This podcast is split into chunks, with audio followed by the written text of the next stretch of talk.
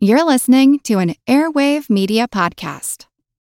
Another day is here, and you're ready for it. What to wear? Check. Breakfast, lunch, and dinner? Check. Planning for what's next and how to save for it? That's where Bank of America can help. For your financial to dos, Bank of America has experts ready to help get you closer to your goals. Get started at one of our local financial centers or 24-7 in our mobile banking app. Find a location near you at bankofamerica.com slash talk to us. What would you like the power to do?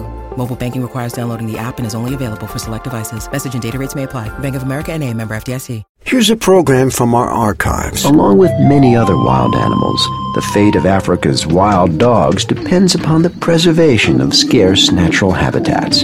I'm Jim Metzner, and this is the Pulse of the Planet African wild dogs require vast tracts of land to accommodate their migratory lifestyle, even up to a thousand square kilometers for each pack of roughly nine dogs.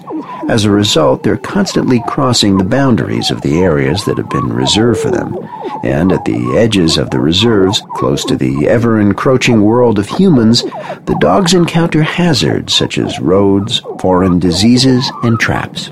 Josh Ginsberg is director of the Asia program at the Wildlife Conservation Society. Because they move around at the edge where all the threats are, they're much more likely to die, and therefore they indicate that the habitat's getting fragmented, that there are smaller and smaller places for wildlife and fewer and fewer wild lands. And wild dogs will disappear before almost anything else. They'll disappear before hyenas, they'll disappear before lions, they'll certainly disappear before elephants and before rhino, and so that they're a good indicator of the first step towards fragmentation and loss of habitat.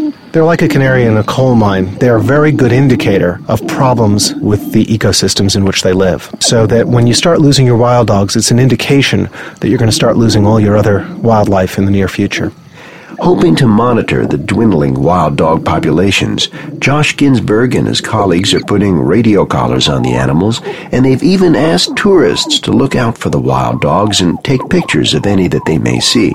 If enough space can be secured for African wild dogs, scientists know that they'll also be preserving the habitat for a whole spectrum of wild animals. We've been listening to a program from our archives. If you want to hear more, check out our podcast. I'm Jim Metzner, and this is The Pulse of the Planet.